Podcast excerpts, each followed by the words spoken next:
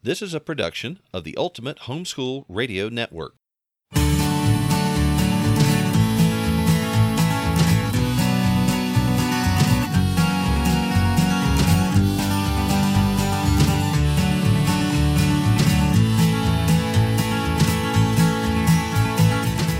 Hello, everybody. This is Hal, And this is Melanie. and we want to welcome you to another episode of Making Biblical Family Life Practical. And this episode is brought to you by this week's sponsor, Time for Learning. And we thank you. We thank you, new sponsors. Okay, so, um, gosh, big things happening this week. It's all about hurricanes where we live. We live in North Carolina, and I helped my mom get set up for the hurricane today. And Hal, I tell you what, Hmm? Every person in that entire county was in line at one or the other grocery stores. Yeah, I, you know what? You, you made the observation that anybody could have burglar burglarized any home in the town, except that the burglars were out shopping for batteries and milk too. I'm serious. I tell you what, the the it looked like locust had come through. The shells were bare. Everybody was everybody was in line. You know, I've got to say that pretty much people were pretty polite where I was today. Uh huh. Now I hear that's not true everywhere. One of our sons said somebody tried to steal food out of his cart, Right. but um, people are pretty polite in Wilson. Well, I, you know, I, I saw something. You know, things go around on Facebook. and Somebody said, "Okay, this is for all the snowbirds who moved down here and laughed at us last year when it snowed."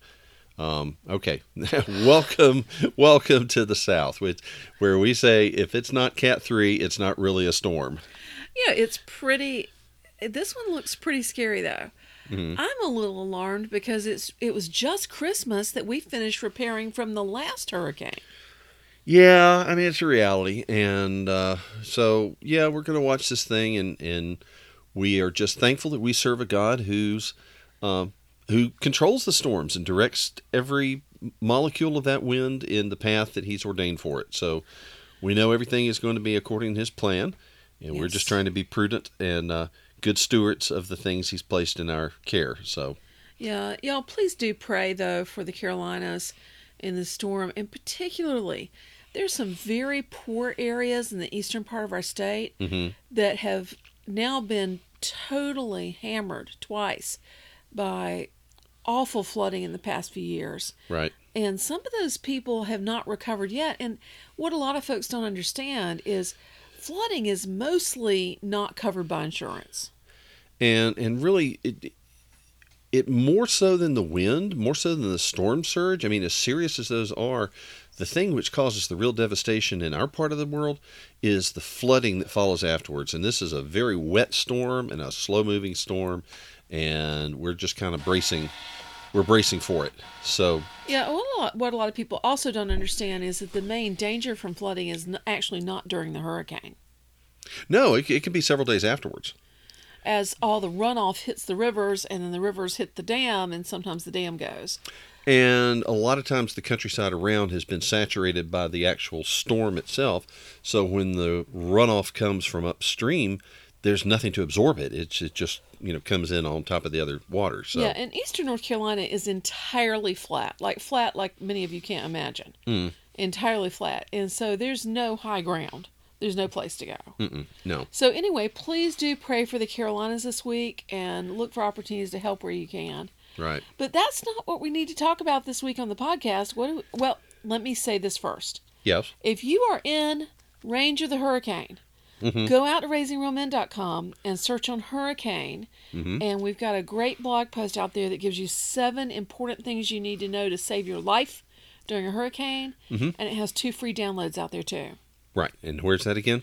Go out to raisingrealmen.com and search on hurricane in the search box. Okay. Very good. Well, you know, uh, we always have a period of rest and relaxation after the rush of convention season. We take some time off during the summer, and that's a time when we catch up on a lot of reading. And it's a whole mix of things. You know, I put I put in some just some fun stuff. I put in some serious stuff. I put in some things that are just very interesting. And I read a book. I'd heard about it. I'd seen excerpts of it. Um, I read a book this summer that I think is really impacting already. It's impacting my thinking, my thinking about parenting, my thinking about ministering to parents, my thinking about what the next generation is going to be dealing with, including, for example, our son who's in who's in graduate school right now and hoping for an academic career. These are the young people he's going to be teaching. This book is by a psychologist by the name of Jean Twenge, and that's uh, spelled T W E N G E. I had to uh, I had to go ask her publicist how to pronounce that, but it's pronounced Twenge. Uh, Dr. Twenge is a psychologist, I think, at San Diego State University out in California. Mm-hmm. She does demographic studies. She looks at, you know, what's distinctive about Generation X. What what makes the millennial generation different from her generation? She's a Gen Xer. Well, she said something that really caught my eye. She said she was doing an update on one of her books about millennials, and so she's looking at all this data, you know, different cultural trends and things and she said something really weird caught her attention. She said about 2012, these a lot of these uh, a lot of these trends that she followed suddenly spiked. And they said she said that doesn't happen. This kind of data goes up in big swells and then it comes down and it's replaced by another trend and you know it's a gradual kind of you know geological kind of thing. It's very organic looking thing. But she said 2012 things fell off the cliff. Things jumped up and they stayed up. She Weird. said something really strange had happened. Okay, so what happened? I'm dying to know. Well, she started tracing it back, trying to see, well, what is distinctive about this time frame? And she said 2011. Okay, the data changed happened in 2012. 2011 was the year when half of American adults had access to a smartphone. Interesting. And and then well, you know, we have seen a lot of changes in youth culture mm-hmm. since smartphones in the things that we've been studying and looking at. So really, that doesn't surprise me that that would be a, a time that things changed. Now, now that that may sound really simplistic, you know, in in when when you just say, well, what's what's defining this cultural shift? And she says smartphones, but she builds a very good case, a very convincing case for this. And, and here's the deal she said, you know, it, it's maybe this is where half of people had it, but really and truly, it starts showing up like in the high school seniors, mm-hmm. um, maybe even down to the middle school levels. And this is now, the, these are the young people who were born in 19, 1995 and later they are now the leading edge of college graduates. They're they're just the first group of them are, are graduating out of their baccalaureate programs, and she builds a really good case that that explains a lot of what we're hearing happening on college campuses these days. Interesting. Okay, so tell me what let's talk about the big um the big ideas mm-hmm. and then let's talk about what that means for parenting. Okay, well, here's all right. This is the first thing. This this generation has grown up totally online. You know, they don't they don't have a, a coherent memory of of 9/11, but they have grown up with handheld internet devices. They've grown up with the internet under their pillow at night. You know, they have grown up. Well, this is interesting. She said studies are showing that the average high school senior absorb this. The average high school senior spend six hours a day in new media of one sort or another, including two hours of internet time and two and a quarter hours just doing text messaging. Can you imagine that? Every day. Two hours and 15 minutes a day just sending and receiving text messages. Well, that makes it clear, though, that they don't have time for extracurricular activities Mm-mm. or playing outside or hanging out with friends or the things that we did. Mm-mm because you add that up, that's four and a half hours a day. Yeah. You get home from school at four o'clock. Mm-hmm. And it's almost bedtime once that time's been spent. Well, that's just that's just you know two hours of internet time, and then two two plus on the text messaging, plus an additional two hours doing something else. You know, whether it's streaming media or something else. But you know, she looks she looks back at these at, at this group and it's very interesting. She's got a great big huge data, data set. It's like hundreds and hundreds of thousands of people. And she's comparing 18 year olds today with the previous generation when they were 18 years old. Interesting. So she's not saying, okay, I'm going to compare an 18 year old college, I mean, high school senior now with, say, their 54 year old parents and say, how are they different? But rather to say, well, what, how did their 54 year old parents think when they were high school seniors? Mm-hmm. So she's got this longitudinal data, and it's it's really an apples to apples kind of comparison. Okay. Um, but she said, you know, what one of the things that she's seeing is that these young people who have grown up online are that's how they interact now. They don't interact. They don't interact. You know, IRL. They're not in extracurricular activities, and you know we've seen this just in our local area. Well, we you know we've been talking to support group leaders about this. Mm-hmm. That the next generation is super uncomfortable showing up for an event where they see people face to face until they really know you well online. And see, we started seeing that with the millennial generation, but but it's just intensifying with the younger set now. Dr. Twenge has, has coined a new phrase for it, and she said there's such a clear break in the trends that she said this is a new generation. The the millennials, you can draw a you can draw a parenthesis after the millennials. This is the new generation. She calls them iGen. She says this is the connected generation. Yeah, that's a take on the iPhone. Well, this is the thing that really got me though, Hal, Mm-hmm. is that she says that they're insecure and unhappy, Yeah, and that in general, Mhm. and thirty-four percent, over a third, have been cyberbullied. yeah, that was one of the things that she's. and, and yeah. you know, I was stunned. You know, a young relative of ours who, Uh-huh. whose parents have done a fantastic job, you know, Mm-hmm. keeping them, you know, protected from a lot of the media stuff, was cyberbullied. Mhm. You know, it's it's Mm-hmm. happening all over the place. Yeah. Uh, well, you know, somebody we were talking to said that they're uh, they were they were taking their child to check them in in middle school. It's like that we're talking we're talking uh, a brand new sixth grader, and the teacher met them at the door and you know basically said, "Hi, I'm Mrs. Jones. How who are you? And nice to meet you. Do you have an iPhone or do you use an Android phone?" You know, there's just the assumption that these young kids are going are going to show up for school or for activities or whatever carrying a smartphone. You know, that's just a presumption there.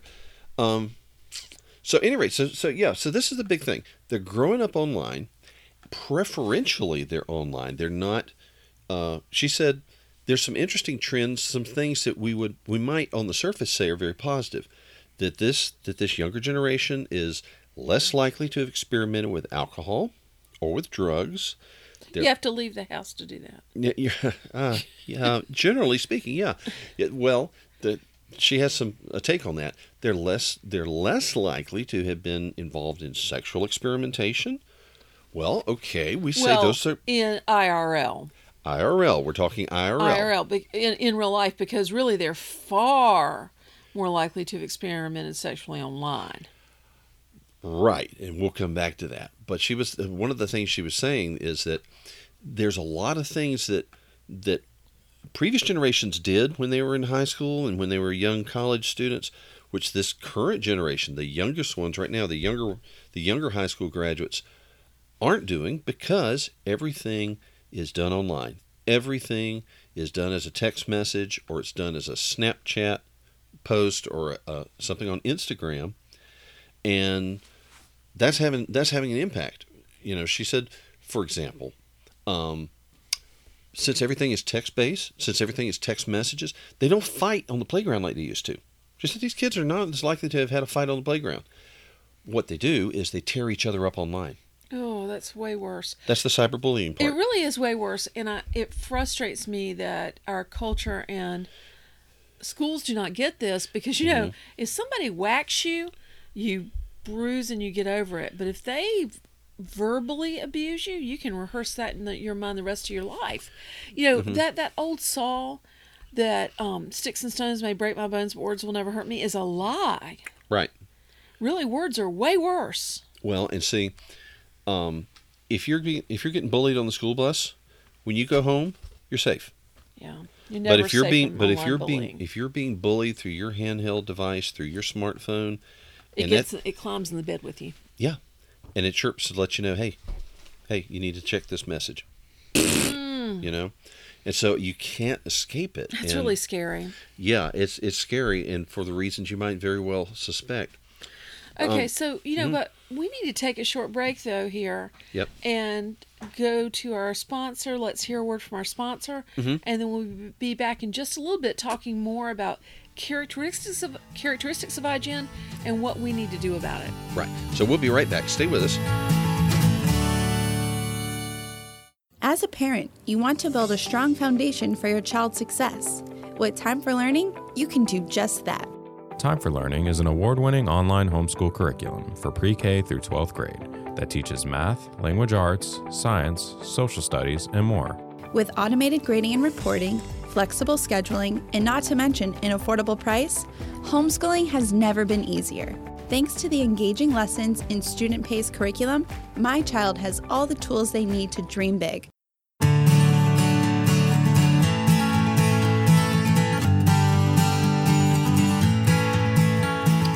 Okay, so we are talking about the newest generation of high school seniors, college students, the the group that Dr. Jane Twenge calls iGen.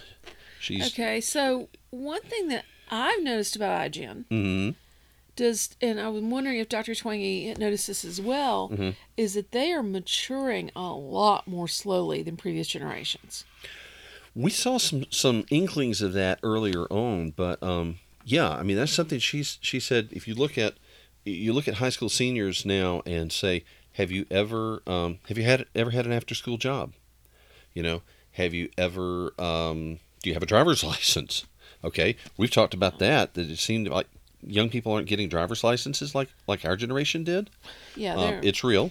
It's real. yeah, Um, she's she's finding that a, a much smaller number of them have ever been out on a date. However you want to describe it, um, it's just that, like some of the psychologists had observed a few years ago, that adolescent behavior is now acceptable into the college years, even into what we would have called, you know, adulthood that maybe 25, maybe 30 year olds are still acting like they're still bringing a middle schooler's mindset into their life. yeah. And, you know, and well, uh, you know, our kids have seen this. mhm, The yeah. social situations they are describing at college is what we saw in middle school. And that was a shock to me because I really, you know, our kids were homeschooled through high school, and I Yeah. thought, you know what, it's going to be fine at college because college kids are pretty much past all that. Wrong. no, they are. Well, I remember, you know, I remember college students, and maybe your college was different than my college, but my big state college that I went to, I remember college students could be a pretty, a pretty goofball bunch. But this is going beyond that. This They- is like not functioning. Petty. They weren't, Mm-hmm. eh, you know, people just didn't get as cliquish as they did in middle school, and there wasn't the nya nya nya nya stuff of middle school, but there is now. Yeah, yeah, and that is that is something that's something that I find distressing, and I think it's something that that you know our young people we've been trying to really encouraging our young people to step up and to learn to behave as adults. You know, by the time they leave our home, I want them to be able to stand on their own feet. But then they get off to college and they're finding they're finding the whole culture around them. It's like they're like the parents in their in their group of, in their cohort of students because they actually know how to do things Yeah. and and they can take care of themselves and they aren't um, they aren't still tied to their parents' apron strings or or uh, you know carry on like as you say like these uh, you know pre teenagers used to. So um, So the the Mm-hmm. iGen the iGen generation Mm-hmm. is less mature. yeah, they're maturing much more slowly. They're pretty cold toward religion. And that's a continuation of trends that were already starting with the millennial generation. Yes. We've we've seen that. Uh, they they mhm. they don't talk. They are um, militantly tolerant. um, right, right. They uh, they, will not they will not tolerate any firm principles or criticism of of people. mhm, yeah, and um, yeah, and and here's the thing too, because of this whole you know I live my life online kind of reality to them, words have become weapons. And you know, you've probably heard some of these things in the news where where college students are protesting against um, speakers coming on campus that have ideas which they don't that they don't agree with. but instead of arguing with them, they're saying, "We feel threatened. We don't feel safe. We feel, you know, this is words are violence." And that's so hard for us to understand because, you know, we in our generation there was a, considered a value. Everyone has a right to their own say. yeah, and, and and the way that you fight bad ideas is with good ideas. Right. You know that you you have a you have a discussion, you present a better case, you try to convince people, but you don't scream that you're being that you're being injured in some way. Right. and and yet we're seeing some of this in, in college life now and dr twenge says okay here's your connection right here these are young people that don't realize hey if i've got a problem with a fellow student i can either argue with them i can you know prove my case maybe i can convince them maybe i can convince other people or worst comes to worst push comes to shove we can have it, have it out on the playground and, and fight ourselves to a draw. But instead now it's all words of violence and they must be stopped. Now, this generation also mm-hmm. openly embraces pornography, abortion, same-sex marriage, transgenderism. mm-hmm.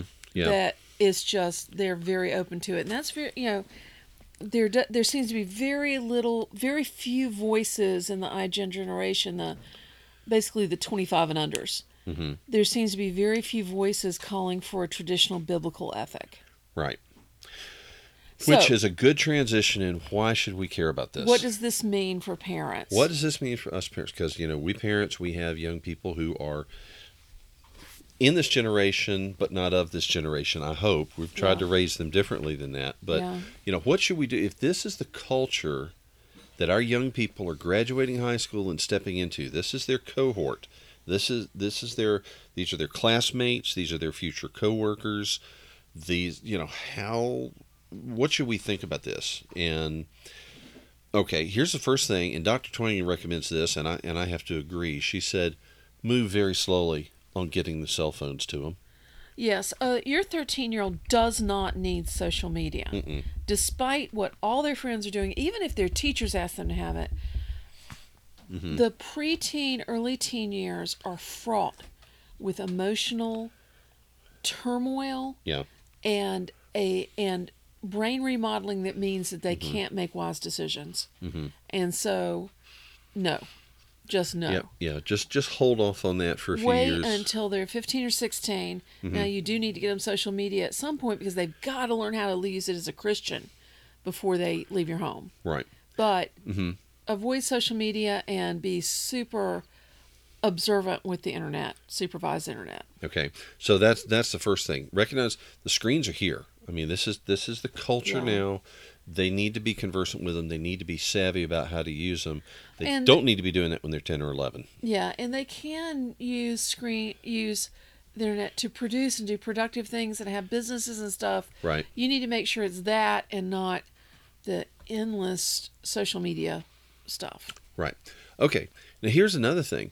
You know, this whole cohort is is lagging behind in maturity. They're not stepping forward into adult roles. And this is something you can change as parents. This is an opportunity for your son or daughter to stand out, to really to really stand up and to be ahead of the group right away just because you train them for an adult character. And this pays off enormously. Yeah. We have found that it pays off with scholarship committees. Yes, it does. It pays off in college. Mm-hmm. You know, today, one of our son's colleges, the one that we interviewed in our last podcast, right. put out a press release on our son. Okay. You know, talking about his businesses and, and exclaiming over what he'd been able to accomplish. You know, I don't think our kids are that are that special compared to everybody else. It's just that they've been taught to act like adults. And and unfortunately, uh, adult behavior is becoming is becoming rare. And so, So yeah, encourage your kids to get jobs, get, get start their driver, businesses, get their driver's license. get it as soon as you can. Yeah. Have them get jobs, encourage them to start businesses, Mhm. teach them how to use money. Give them an opportunity to make choices and to live with consequences before they leave home. You know, let them, you know, coach them, t- show them how to evaluate alternatives, discuss things with them, but let them make some decisions and learn how to make decisions carefully, wisely, with counsel, and to patiently deal with whatever comes as a result of their own decisions. Yeah. That's a man, what a tremendous adult life skill that is if you can take that into into your college life or into your young adulthood. You know, here's another thing too. Um, if everything is happening online, um, they're not developing social skills, really and truly. It's really scary how few social skill, skills the, the college students we're hearing about have. Uh-huh. And so, how do you help them develop social skills? One thing, homeschooling them is a great way because they will be with you when Mm-hmm. you deal with an angry neighbor, when you talk to people in business. Yeah. You know, they're gonna you're gonna model adult social skills. And you can be intentional about that. You know, when you see behaviors that that's not going to play very well in the future, you know, you, you sit down with your 15, 16 year old and say, now, son, you're going to be joining the ranks of the men's very shortly. And let's talk about how to express that in a way that doesn't get you in trouble or that doesn't get you misunderstood, but still get your point across. You know, you Yeah. coach them in these kind of things. Um, encourage them to have friends in real life. Mm-hmm. One great thing that our church does, I wish more churches do, is we have dinner on the grounds every Sunday. Just every Sunday, there's a potluck and we have lunch together. We just, I mean, every single Sunday, and some of you may have never been in a church that did that. We've been in several, and what we've seen is that if you're in a church that does once a year or twice a year, there's a big potluck or casserole dinner or whatever you want to call it. Yeah. People tend to really make a big production out of it. It's it's a stressful thing, but if you do it every week, then no, it just becomes like a family gathering. You know, people Right. bring a pot of chili, people bring some, you know, a, A crock pot full of hot a- dogs. a chicken and rice casserole or something. You know, it's not a big deal. Instead, it's a time of comfortable fellowship afterwards. What a great time to build to build friendships in real life in the community of the church. I, I think that's a great thing. and nobody has to clean their house. That rocks. Yeah, and and you know it's a good thing if you can if you can train your young people to be responsible, you know, family citizens, if you will. You don't have to overregulate things. You don't have to, you know, put so many fences around them that they have to say, you know, mother, may I have a word with this person or not? But you know, it's just say, look, you can be, you can have friendships. You can spend time with friends. Let us know where you are. Let us meet your friends. You know, let's invite them in to be with our family. But, but you know, we want to encourage them to have real life interactions so that they can think of people in terms of who they really are, not in terms of their Instagram personas, you know. So so that's that's another thing. That's a good get them off their phones, get them out of the house more. Encourage them to go hang out in the mall. She, she said they don't do that anymore. You know that? Do you realize that that this younger generation Well- doesn't hang out at the mall? I mean that that Yeah. just seems that seems strange, but but she said that's a that's a trend as well. Here's the thing that I think we as Christians have really got to take seriously, though. Um, this generation is is hypersensitive, and they are, you know, they have a very um, stylized view of what toleration is. Yeah. They're very tolerant of some things and absolutely intolerant of others, and we have got to stand on the truth. We've got to train our train our sons and daughters to be willing to stand on the scriptures, plus nobody else. even if no one else does, and to do it, to do it with love, Mm-hmm. and to do it wisely, like to know when to take a stand and when to be quiet. Well, you know, Jesus sent out his uh, he sent out his disciples. He said, "I'm sending you out like like sheep into the midst of wolves." He said, "You need to be you need to be as innocent as doves and wise as serpents." Yes. And and that's Both. that's real. You need to be both. You need to understand the world that you're moving into, but you need to be known for your your transparency, your gentleness, your um, your respectful attitude toward people. You know, where your only offense is that you love Jesus more than you love the applause of your co of Yes. your your co workers or whatever. And and you may have to stand alone for some time. Our guys have found out that the problem in college we were anticipating to have problem with professors. Professors been zero problem. The problem has been other kids, which are frankly right now a little bit scary. Yeah. Okay, what else do we need to tell to talk to know Well- as parents? Well, you used a you used a critical word there. This is a very fearful generation. Mm-hmm. They're very uncertain. They're they're very insecure. You know, whereas um, people have typically said the millennial generation felt very self confident, and very entitled.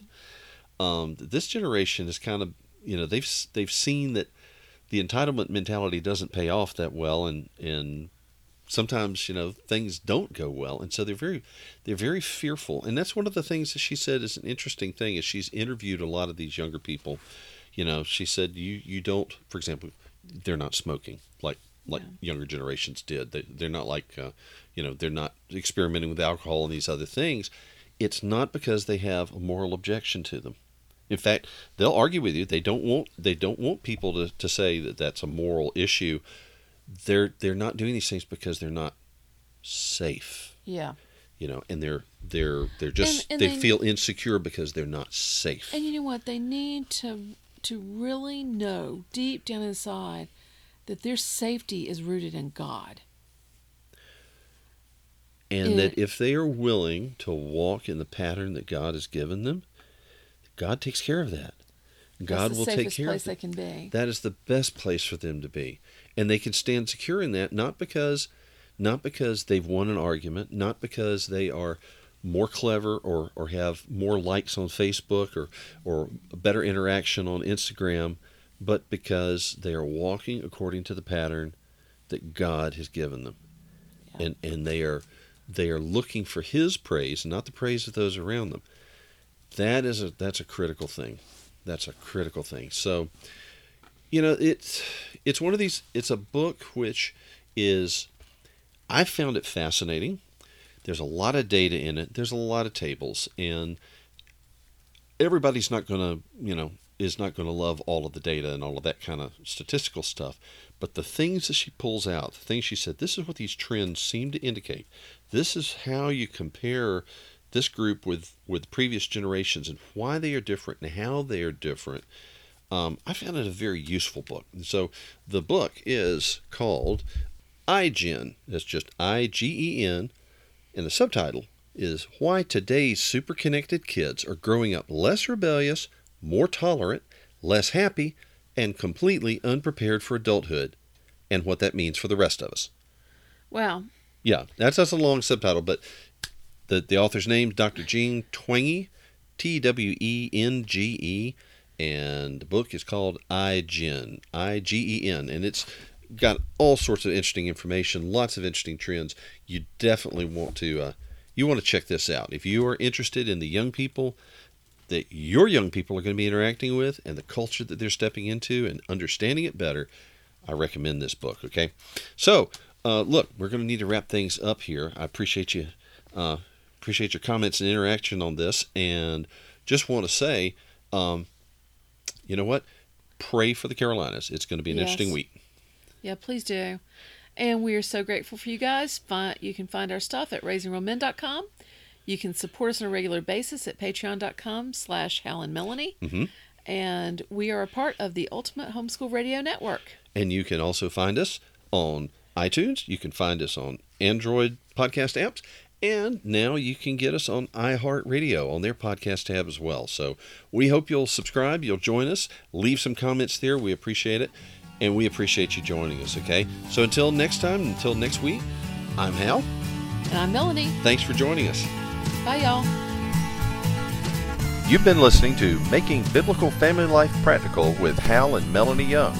If you found this program interesting, challenging, and encouraging, why not join us on the web at halandmelanie.com. That's H A L A N D M E L A N I E.com. Or follow us on social media. You can find us on Facebook at Facebook slash Hal and Melanie or Facebook.com slash Raising Real Men. This program is a production of the Ultimate Homeschool Radio Network. Join us next week when we'll be back to talk about making biblical family life practical. Until then, thank you and God bless you for listening.